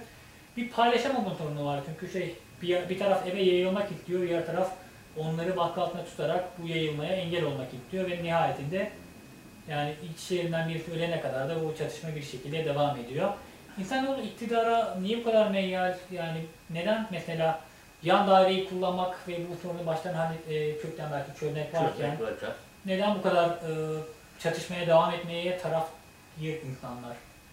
Yani e, aslında bu, evet bir yandan tabii iktidar e, sorunu, bir yandan hani küçük iktidarlar Hı. sorunu, bir yandan da tabii yaşama işte arzusu ve kendi düzenini kurma sorunu. Ama sonunda zaten bunu bir yandan da yani sadece iktidar da değil, çünkü sonunda karşı taraf herkesin sonunda iktidar mücadelesi içinde olduğu bir yerde ya da herkesin kendi istediği gibi yaşamak istediği bir yerde eğer siz bir iktidar mücadelesi vermezseniz başkalarının istediği gibi yaşamak durumunda kalıp sonunda ee, tamamen ezilmek durumunda kalırsınız. Yani bu biraz da böyle, yani sonunda toplumda biz nasıl yaşıyoruz? Şu, şimdi yaşıyoruz. Eğer biz herkesin kendi e, yayılmak istediği ruh hali olarak ya da fiziksel olarak her neyse yayılmak istediği alanlarda alanları kabul ettiğimiz ve buna karşı direnç göstermediğimiz durumda zaten sonunda bizim alanımız giderek daralıyor. Zaten ev, bu ev, kitapta geçen bu evin hikayesi de bu zaten. Yani sonunda çünkü bizim toplumumuzda her yerde böyle aslında. Sonunda siz e, zamanında dirseğinizi ya da omuzunuzu e, kaldırmadığınız durumda alanınız daima daralacaktır. Bu aslında hayatında tabii e, öz, özeti ve bu herkese karşı böyle. Yani sonunda ailenizde de böyle, aile içinde de böyle, arkadaşlarınızda da böyle, okul arkadaşlarınızda da böyle, üniversitede de böyle. Her yerde o zaten bu. E, söylemem bile gayet standart bir şey yani. Hı. E, bu da yani bu kitapta da sonunda bu e, mücadelenin e, çok ufak bir e, şeyi alınıyor, kesit alınıyor değil gibi. Bu ev içi ilişkilerdeki bir diğer meselede zaten damadının öldükten sonra artık ne diyelim evdeki kadınla, dul kadınla, belki buradaki dul erkek arasında dul da geliyor çünkü onun da ailesi artık uzakta bir yerdedir. Gelişen ilişki. Burada da şunu görüyoruz aslında biz. Yani insanoğlu ne kadar olağanüstü şartlar içerisinde olursa olsun bir takım temel ihtiyaçları vardır. Nedir? İşte nasıl ki evdeki bir iş bölümü varsa bir cinsel ihtiyaç da vardır. Ve aslında o şeyde de çok örtüşen bir şey bence bu. Dediğim gibi bu roman çok gergin bir roman. Baştan sona devam eden bir gerginlik var ve bu gerginliğin kırıldığı yerde zaten bence ev içerisinde o kadın erkeğin birleştiği o evet. e, cinsel hayatın yaşandığı yerdir. Çünkü roman başından beri kendini tutan kişi artık bu şekilde bir patlama e, ihtiyacı duyar ve bunu e, gerçekleştirir. Peki bu gerginliğin içerisindeki bu cinsel hikayeyi, bu birlikteliği nasıl değerlendirirsiniz? Ya, yani genel olarak bakınca zaten hani bu tür felaket dönemleri, yani dünyanın her döneminde sonunda en çok çocuğun dünyaya geldiği dönemdir. Evet. Sonunda hani iki Dünya Savaşı'ndan, birinci, birinci Dünya Savaşı'ndan vesaire ya da iç savaşlardan sonra zaten bu en çok sayıda çocuğun dünyaya geldiği dönemler. Yani sonunda şimdi burada da bir hani evet bir e, cinsel durum var ama hani burada bir aşk falan böyle bir şeyden söz edilecek bir durum var. Sonunda e, bu cinsellik aslında iki ailenin, yani iki aileyle adamın e, artık bir ortak mutabakatta anlaşması gibi bir şey. Yani evet. Sonunda hani e, aramızda bir denge olsun, bir mutabakatta anlaşalım. Çünkü esas öbür e, eski koca öldüğü için ve evdeki gerilim sürdüğü için artık ailenin, aile ve adamın beraber yaşaması için bir mutabakat gerekiyor. gerekiyordu. Bu aslında hani bir tür e, mutabakattan ibaret zaten. Yani burada hani bir e, aşk vesaire, yani burada cinsellik bile önemli değil. Evet. Aslında. Yani cinsellik sanki onu mühürleyen bir onu şey. Onu sadece mühürleyen bir şey. Burada herhangi bir aşk, sevgi, şefkat evet. vesaire, arzu vesaire böyle bir şey zaten söz konusu değil. Hı hı. Peki e... yani politik bir e, imza atma töreni gibi diyebiliriz. Yani orada işte zaten başka bir yere gidiyor. Evet, evet. Ee, belki burada biraz zaten romanın sonuna geldiğimizde oldukça açık uçlu bir e, şekilde bittiğini görürüz. Yani ne iç savaş biter, ne evdeki gerginlik, ev bir anlaşma vardır, ancak unutulmaması gereken de bazı meseleler vardır. Söz değil mi? Aile hala hayatta bir yerlerde ve bir gün bu savaş bittiğinde aslında bir birleşme olabilir yine. Evet. E, dolayısıyla bir bitmeyen bir roman hali var. Oldukça açık, oldukça evet. farklı yorumlara müsait bir durum bu. E, neden bu romanı bu kadar açık uçlu bir şekilde istediğini, isteyen istediği şekilde aslında yorumlayabilir evet, bunu? Aslında onun için tabii. Heh, tam da amacı bu. Yani mu? Zaten sonunda hani sonunda olay nereye giderse gider. Sonunda zaten bu burada sonu zaten hani bu e, adam yaşam alanı mücadelesinin, iktidar mücadelesinin aslında sonsuz olmasıyla alakalı. Ve yani zaten başka bir durumda içinde başka bir zaten yine bir iktidar mücadelesi ve yaşam alanı mücadelesi yaşanacak. Yani hukuk bulacak her neyse. Sonunda o yüzden de yani bu bir iç savaş yine sürüyor. Başka belirsizlikler, yine başka belirsizlikler olacak. Yani e, bu Ernst Jünger'den benim bahsettim ya, onun e, çok sevdiğim bir lafı var. Yani e, kendimizi, geldiğimiz bu çağda kendimizi mutlu son e, düşüncesinden e, uzak tutmak için elimizden gelen her şeyi yapmalı ve buna karşı bilinçli olarak karşı durmalıyız gibi bir şey. Sonunda bir mutlu son yok, mutsuz bir son da yok. Zaten hani aslında son, son yok aslında. Son yok çünkü zaten hayatımız da böyle. Zaten bizim gündelik yaşamımız da böyle. Çeşitli gerilimler, çeşitli kavgalar, alan mücadeleleri içinde geçiyor. Ve aslında tabii son olmuyor. Zaten başka bir aşamaya geçildiğinde bu sefer onun zaten sorunları başlıyor. Aynı sorunlar devam. Kesinlikle. Bir anlamda da. Hı hı. E, romanda hayvanlar aslında bir başka önemli konu. Çünkü oradan başka bir tartışmayı gündeme getiriyorsunuz. Özellikle bu köpekler vaktinde. Ee, nedir mesela işte bir biat etme, bir koşerlik, bir helallik, haramlık, temizlik gibi konular.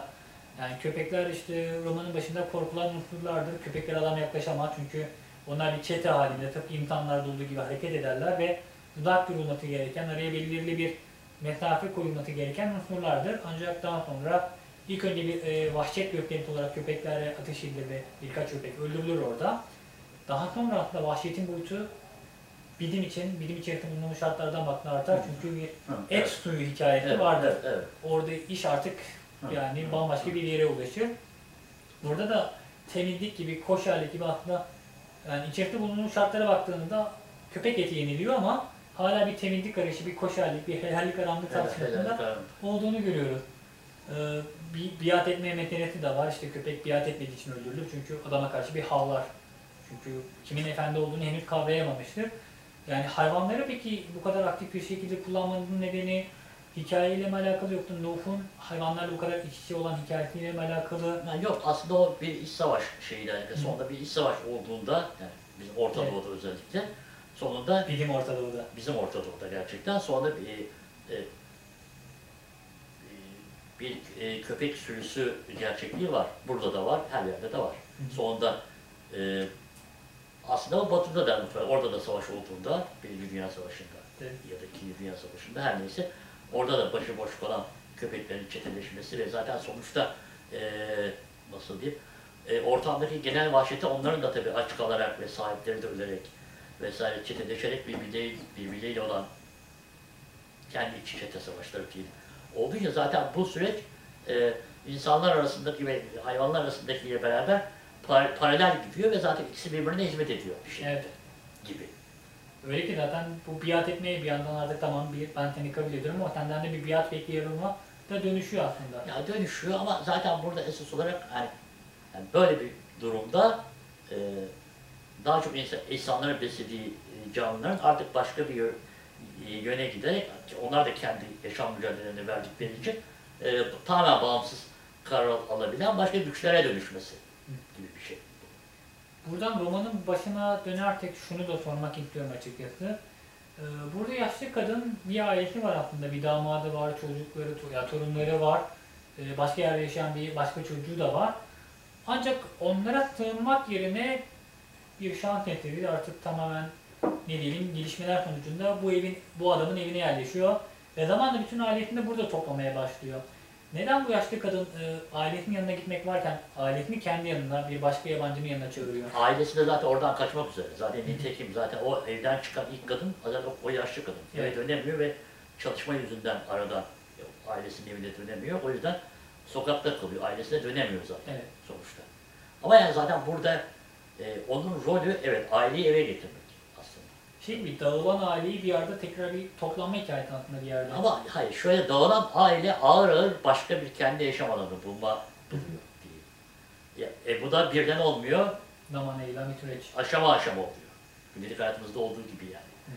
Sonunda hep, hepimizin hayatında sonunda hani demin bahsettik ya yaşam alanları ve işte e, dirseklerimiz biz alan alanımızı sormadık yani genişletmedikçe başka genişlemelerin altında kalıyoruz diye. Burada da öyle sonunda bu da orada da bu aşama aşama adım adım gerçekleşiyor, gerçekleşiyor gibi. Benim romanda dikkatimi çeken e, en temel zaten bu temel metinlerden birisi belki romanın tekniğiyle de alakalı. Romanda hiç bir diyalog yok, bir diyaloğa rastlamayız. Hep bir bunun nedeni acaba bir savaş hali içerisinde bulunmak mıdır? Bir iletişimsizlik, bir sevgisizliğin olmadığı yerde bir diyalog da mı olmaz yoksa başka teknik e, açıklamaları var mı bu duruma? Yani teknik açıklaması, ben diyalogdan kendimi mümkün olduğu kadar arındırmaya çalışıyorum diyeyim. Ee, ve hani galiba Proust'un yani e, diyalog e, bir romandaki parazittir gibi bir lafı var yanlış hatırlamıyorsam. E, aslında öyle olduğunu düşünüyorum. E, bir romanda e, diyalog e, arttıkça bana kalırsa e, romanın e, değerinde düşme oluyor. Hmm. Ve e, size e, yansıttığı dünyada ya da o dokuda seyrenme oluyor diyeyim. Sonra ben hani, hani şeyi konuşmuştuk, yazarlık anlayışınız vesaire. Evet. Bir kitabın bir dokusu olması gerektiğini düşünüyorum ve sonunda e, diyalog bu dokuyu yani benim için bozuyor. Bana öyle geliyor. O yüzden diyaloğu oldukça az kullanmaya çalışıyorum artık. E, ve bir kitabın içinde bir kitaptan kazara elli sayfa silindiği zaman, silinse, e, o kitabın genel olarak verdiği ruh hali, okuyacak okura verdiği ruh halinden bir şey kaybedilmemeli hı hı. diye düşünüyorum. Ve e, şey, ve öyle yazmaya çalışıyorum.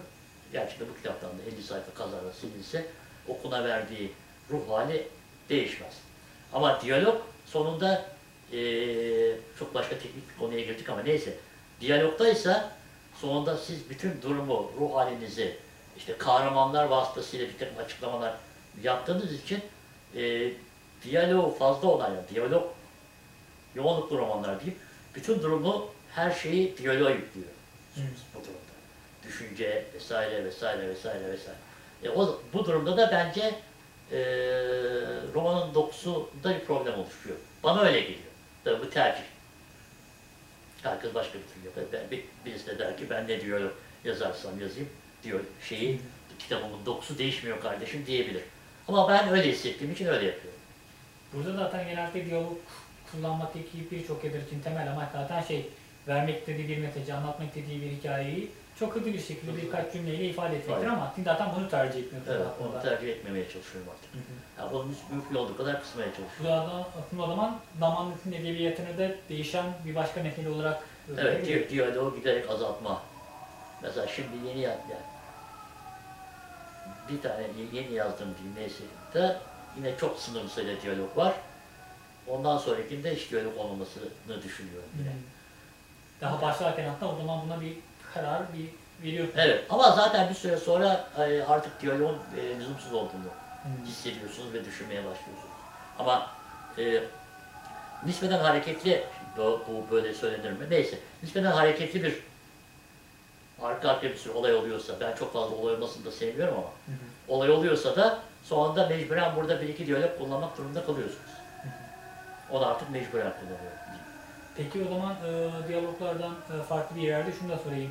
E, romanda geçen hikayeler aslında bu romana baktığımızda belirli bir hikayeden söz ediyoruz evet ancak olay akışına baktığımda çok da hareketli, çok da fazla olayın geliştiği, çok farklı gelişmelerin olduğu bir roman evet, değil. Evet. Onun çizgisi belirli bir roman ve siz onu derinleştirerek, katmanlaştırarak, evet. işte arketipler ekleyerek, evet. yan hikayeler ekleyerek başka bir yere çekiyorsunuz. Peki bu tercihin üzerine ne dersiniz? Yani şöyle, e, yine hani benim naçizane düşünceme göre sonuçta hani bir roman, iyi bir romansa e, bunda aslında çok fazla hareket, arka arkaya gelen olaylar, arka arkaya gelen şeyler, yani aslında nedir? Ve okuyucu, başa dönüp teknik bir şey değil bu. Sonunda nedir? Hani okuyucu için roman sürükleyici olsun ve bunun için sürekli gelişmeler, e, yeni gelişmeler ve yeni olaylar bunun içine katılsın. E, bu bence iyi bir e, yöntem ya da benim yapmak istediğim bu değil. Çünkü bu yöntemin en abartılısı diyelim şimdiki işte televizyonlardaki Türk dizileri. Yani olay e, o, olay tavsamaya başlayınca eski belalı bir sevgili ortaya çıkarak olayı hareketlendir falan. Şimdi böyle bir şey yapmamaya çalışıyorum. Ben E, dar alanda, dar bir durumda e, insanların düşünceleri ve bunun yaşadıkları üzerine yoğunlaşmaya çalışıyorum ve fazla olay e, olsun zaten istemiyorum. Hatta yani, yani mümkünse olmasın zaten. Hı. E, bu bana daha anlamlı ve daha değerli bir şey gibi geliyor sanırım. Neyse bu e, benim kendi şey. Böyle, böyle kitapları okumayı, da, zaten böyle roman okumayı da tercih ediyorum. Belki hani benim tercih ettiğim E, roman türü böyle bir şey olduğu için. O zaman şunu da söyleyebilirim mesela, benim için çok özel bir cümleydi, bunu Semih Gümüş ilk defa kullanmıştı. Ben okumak istediğim şeyleri yazıyorum. Yani hangi tür kitaplar okumakla hoşlanıyorsam onları, onlar gibi romanlar yazmaya da dikkat ediyorum, özen gösteriyorum. Peki burada da böyle benzer bir hikayeden bilmiyorum, söz edebilir miyim? Ya tabii sonuçta biz kitap okuyoruz, evet. Sonunda beğendiğimiz, bizi etkileyen insanlar ya da tarzlar oluyor. Sonra evet yani o tarzlara yakın bir şey yapmaya çalışıyoruz. Buradan yola çıkabiliyoruz vesaire vesaire tabii. Tabii yani. Yoksa yani hani beğendiğin romanla yazdığın roman arasında tabii böyle bir karşılaştırma yapılmaz. Bir yanda e, çok büyük bir yazar olabilir, bir yanda sen olabilirsin ama e, yine de e, bir denge olması oluyor zaten genelde. Peki sizin e, okurla kurduğunuz diyalog nasıl olur genellikle? E, Birçok aslında ödülle de değer görüldüğünüz, bu da aslında sizin eserlerinizin okur mendilinde nasıl takdir edildiğini de gösteren bir başka unsur. Hem bu ödüller sizi teşvik ediyor mu, yüreklendiriyor mu? E, ve yani okurla nasıl bir diyalog kuruyorsunuz? Okurdan beklentiniz nedir? Nasıl bir okur e, hayal ediyorsunuz? Okurdan beklentim. Bu oldukça zor ve kanlı bir soru. Evet. Şöyle diyeyim, yani Ee, okurdan beklentim... Yani bir beklentiniz var mı? Yazarken okur düşünür müsünüz? Hayır. Ya zaten şu, yani sonunda hani okuru e, düşünerek zaten herhalde yazılmaz. Bilmiyorum. Yani ya da ben yazamıyorum. Ama yani okurdan iliş... Ha, ödüllerden başlayalım. Olur. Olayı tamamen karıştırmayayım.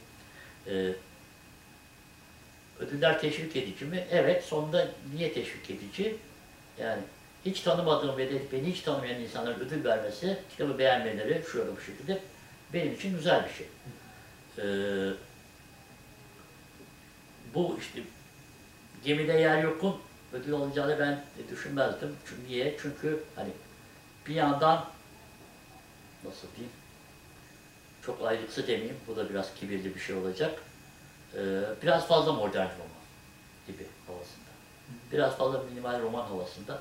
Yani, yani o yüzden mesela bundan ödül almak beni çok sevindirdi. Ee, ama genel olarak evet, yani hiçbir jürisini tanımadığım, jürilerin de beni tanımadığı insanlar, yani sonunda böyle bir şeyden e, takdir etmeleri, evet, bu e, sevindirici ve şey bir şey. Ama tabii ki yani ödüller her zaman tartışmalı şeylerdir. Tabii tabii. Sonuçta yani ben de ödül alınca bir kitap okuyorum, Allah Allah diyorum falan filan. Bu zaten her zaman için tartışmalı ve tartışmalı olacak şeyler ama ayrıca dedikodu da bir şey. Ama yani sonunda benim için hani evet şey oluyor, anlamlı oluyor. Şeyle okurda ilişki, yani sizin okurlarınız nasıl insanlardır? Yani benim okurlarım aslında evde oturmaya devam eden insanlardır. Yani e, e, bir kitabın alt metninde ne yazdığını üç aşağı beş yukarı anlayıp e, ya da hissedip her neyse e, ama bunun üzerine bir feveran etmeyen, onu sadece anlamış olarak kalan ya da bunun üzerine düşünen insanlar. Ee, ve hani, o anlamda hani e, yoğun bir iletişim talebim yok zaten. Evet. Ee, bu da kibirli bir laf oldu ama evet yani yoğun bir iletişim talebim ama sonra zaman içinde şu anlaşılıyor yani e, bunu anlamış e, ne olduğunu bahsetmediğim ama e, sezdirdiğim diyelim alttan başka bir hikayenin ne olduğunu anlamış olan insanlarla tanışmak çok güzel. Yani ne bileyim şimdi e, ilk kitabımda Sürgün Ruhun Rüya Defteri'ndeki alt hikayelerin birisinin altında e, başka bir yazarın metni var. Eski yenisini bahsettiğim İkinci Dünya Savaşı yazarlarından bir tanesinin metni var. Bunu anlamış, Kayseri'de üniversiteden birisinin bunu anlamış olup bana mail atması, bu, bu, bu, bunu mu kastediyorsunuz diye, bu çok sevindirici bir şey. E, ya da ne bileyim şimdi bu kitapla ilgili olarak Gemide Yer Yok'la ilgili olarak mesela ne aldım? Ha, bir tane şey, nedir? Mail mesajı aldım diyeyim. Ee, ev, evde arkadaşın evde oturuyorlarmış. Bu ev, evde e, eski fotoğrafları şeyde topluyor. Ne denir? Albümde mi? Hayır. D V'de bir hard diskte. Hard diskte topluyor. Ondan sonra bu arkadaşa demiş ya dünya yanmış o sırada. Koronavirüs döneminde ortada. Dünya yanmış, sen bununla uğraşıyorsun. Diyor ki ben kendimi yalnız hissetmedim. Tanrım böyle bir durum hakikaten. Ondan sonra e, bu da güzel bir şey. Ama tabii bazen de üzücü ne bileyim. Ee, yani bir kitabım Yapı Kredi'de bir kere Yapı Kredi'ye kitapçıya gitmiştim. Orada çalışanlardan bir tanesi dedi ki arkadaşımın babası vefat etti. Ondan sonra şey e, son olarak sizin kitabınızı okuyormuş, fotoğrafı gösterdi. Bir anda ne diyeceğimi bilemedim. Yani. Ya bu yani çünkü yani bu çok büyük bir sorumluluk ayrıca da bir insan hani ölürken okuduğu kitabın sizin kitabın olması ağır bir şey. Ne diyeceğimi bilemedim. Gaflık ettim. Ama yani sonunda bunlar oluyor. Bir yandan evet benim okurum hani e, kendisi ne olduğunu anlayan hani Ee, çok da fazla ortalara da çıkmayan, kendi kendisine okuyan ya da düşünen kendisi birisi. Peki son olarak şunu sorayım. İki yıllık bir aranın ardından biraz önce konuştuğumuz şeylerden ne? İşte yeni bir kitap ilan edildiniz. Evet. Belki biraz yeni kitaptan bahsedebilirsiniz, onunla da getirebilir diye düşünüyorum. Yeni kitap, e, yeni kitabın ismi Bağıra Birey diye. E, tabii şöyle bir sorunum var. Benim kitaplarım e, bunun öyküsünü anlatıldığı zaman e, hiçbir şeye benzemiyor. Anladım. Şimdi mesela Gemide Yer Yok'un nasıl bir kitap yazdınız dendiği zaman hiçbir şey anlaşılmayacağı gibi bu da biraz böyle bir kitap. E, bunda bunda da hani ülkeden hani kaçma yine ve Uzak Doğu ve Japonya ile ilgili bir kitap. Bu akşam bir Japonya'ya kaçma ile ilgili. Aslında o zaman zaten çok da güncel metneler gene bu ülkeden kaçmak metneleri. Ha yok ama o öyle bir şey. Bir aile e, durumu yine bir aile durumu var. Tamam. Evet. Ee, Bu akşam bizimle olduğun için çok teşekkür ederiz Ömer Bey. Ben çok teşekkür ederim. Umarım kitap bir yerini bulur. Herkese çok teşekkür ederim. Buldu zaten. Teşekkür ederim. Sağ olun.